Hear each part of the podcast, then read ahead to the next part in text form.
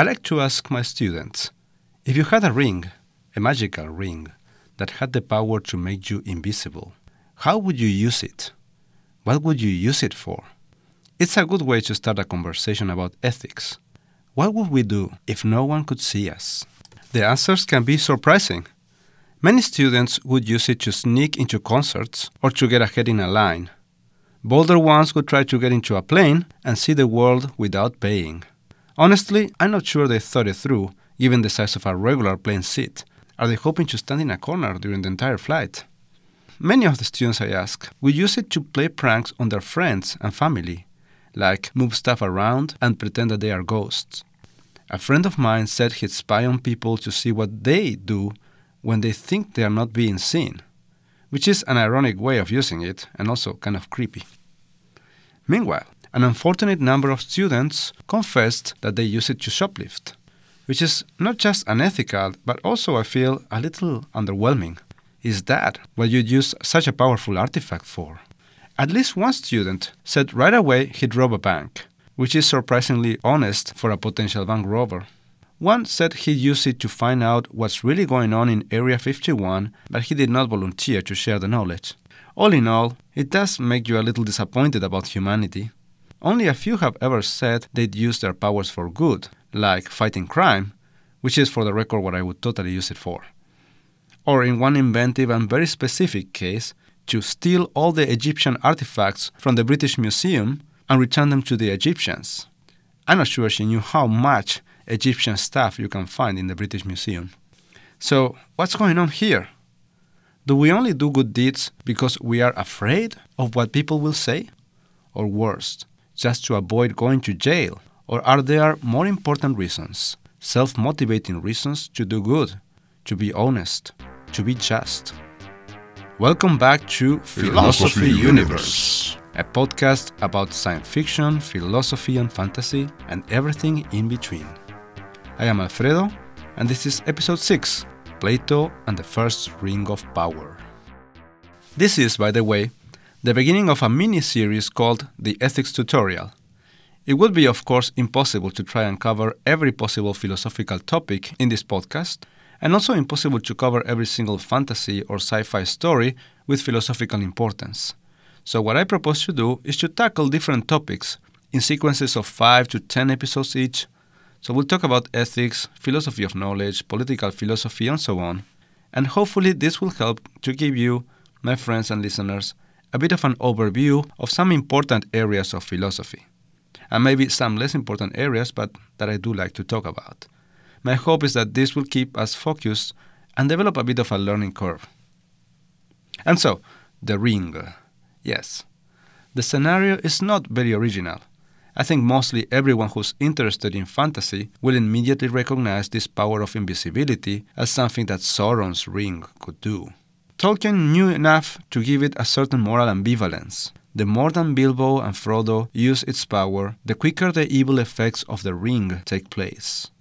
There is a moral danger in using this ring. But those of you with some previous interest in philosophy will hopefully recognize here a much older story. It was told by Plato, again, in the Republic, which is the same dialogue in which he gave us the allegory of the cave from episode 2. There's so much stuff in this dialogue. It's all in Plato. It's, it's all, all in Plato. Plato. So, here's the story as Plato tells it in Book 2 of the Republic. There's this shepherd called Gyges. It's spelled G Y G E S in English. And this is directly from the Republic. According to the tradition, Gyges was a shepherd in the service of the king of Lydia. There was a great storm, and an earthquake made an opening in the earth at the place where he was feeding his flock. Amazed at the sight, he descended into the opening where, among other marvels, he beheld a hollow brazen horse, having doors, at which he, stooping and looking in, saw a dead body of stature as appeared to him more than human. I like to imagine this as the scene in Alien when they are investigating this derelict spaceship and they find this huge, you know, skeleton. And having nothing on but a gold ring, this he took from the finger of the dead and reascended. Now, the shepherds met together according to custom that they might send their monthly report about the flocks to the king. Into their assembly he came having the ring on his finger, And as he was sitting among them, he chanced to turn the collet of the ring inside his hand, when instantly he became invisible to the rest of the company, and they began to speak of him as if he were no longer present. He was astonished at this, and again, touching the ring, he turned the collet outwards and reappeared. He made several trials of the ring, and always with the same result. When he turned the collet inwards, he became invisible. When outwards, he reappeared. The rest of the story is told kind of quickly and matter of factly. Whereupon, he contrived to be chosen one of the messengers who were sent to the court, where as soon as he arrived, he seduced the queen, and with her help conspired against the king, and slew him and took the kingdom. This is the story, but the context is important. In the dialogue, Socrates is talking with some of his friends about what may be the basic question about ethics. Why is it better to be good than evil, just rather than unjust? In the first book, Socrates just made a very good case for showing that there are good reasons to be just, and they are good enough arguments to defeat his first opponent, an angry guy named Thrasymachus, who makes some good points but not good enough, and ends up a bit embarrassed about being proved wrong.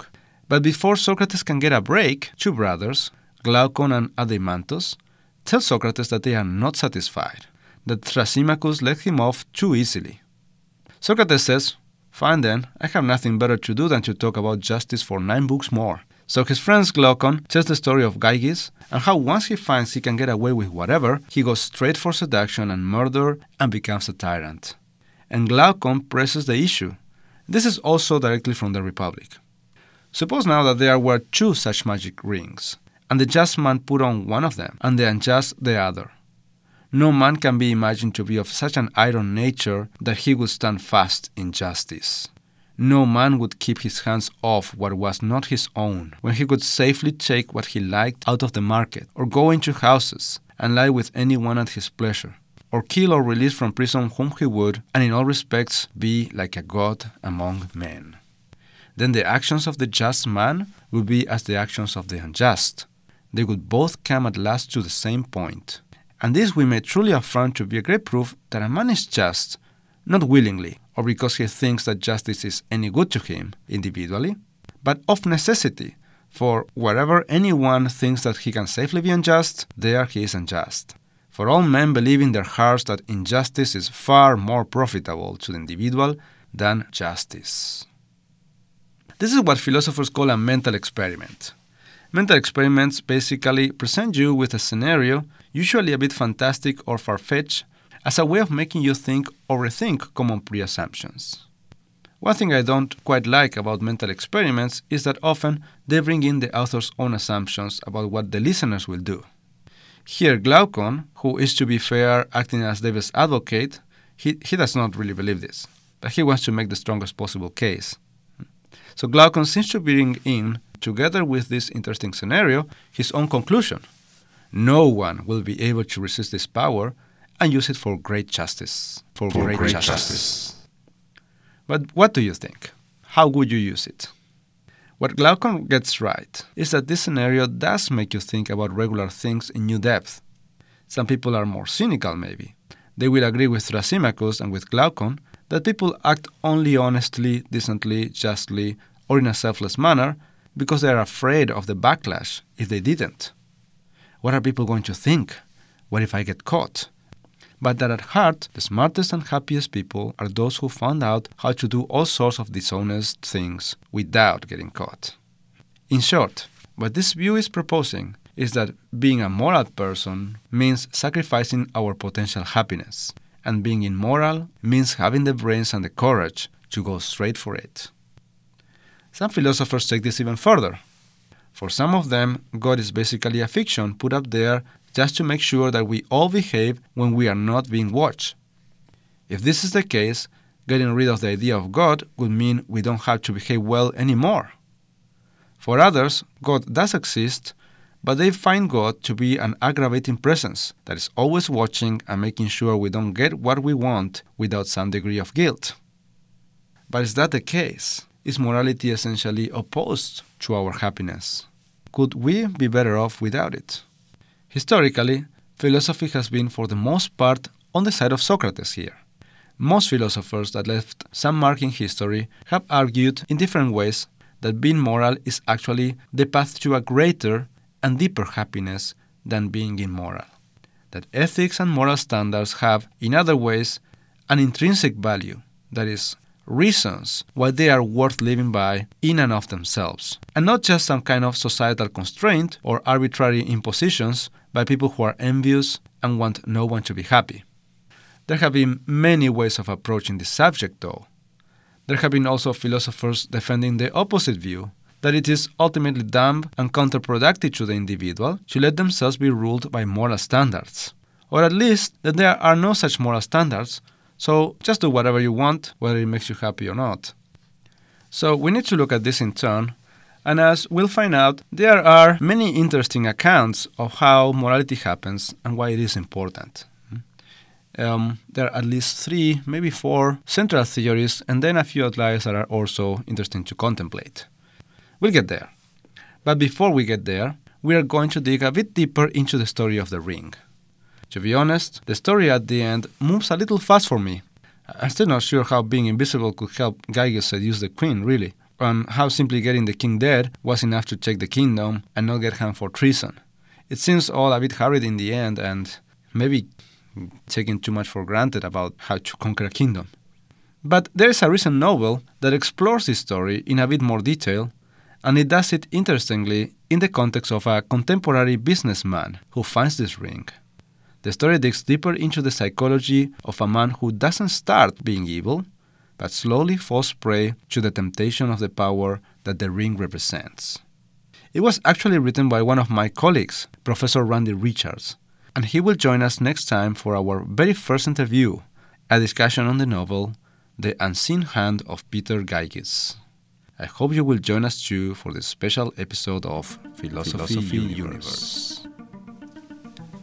And since this is a short episode, I would like to thank here many of the people who have helped me get started with this podcast, particularly in St. Ambrose, the people at KALA, the radio of St. Ambrose, and Professor David Baker, who taught me all the basics about how to get started with a podcast, and also the people of the library at St. Ambrose, and uh, I don't remember what else. Anyways, I hope you will join us too for the special episode of Philosophy, Philosophy Universe.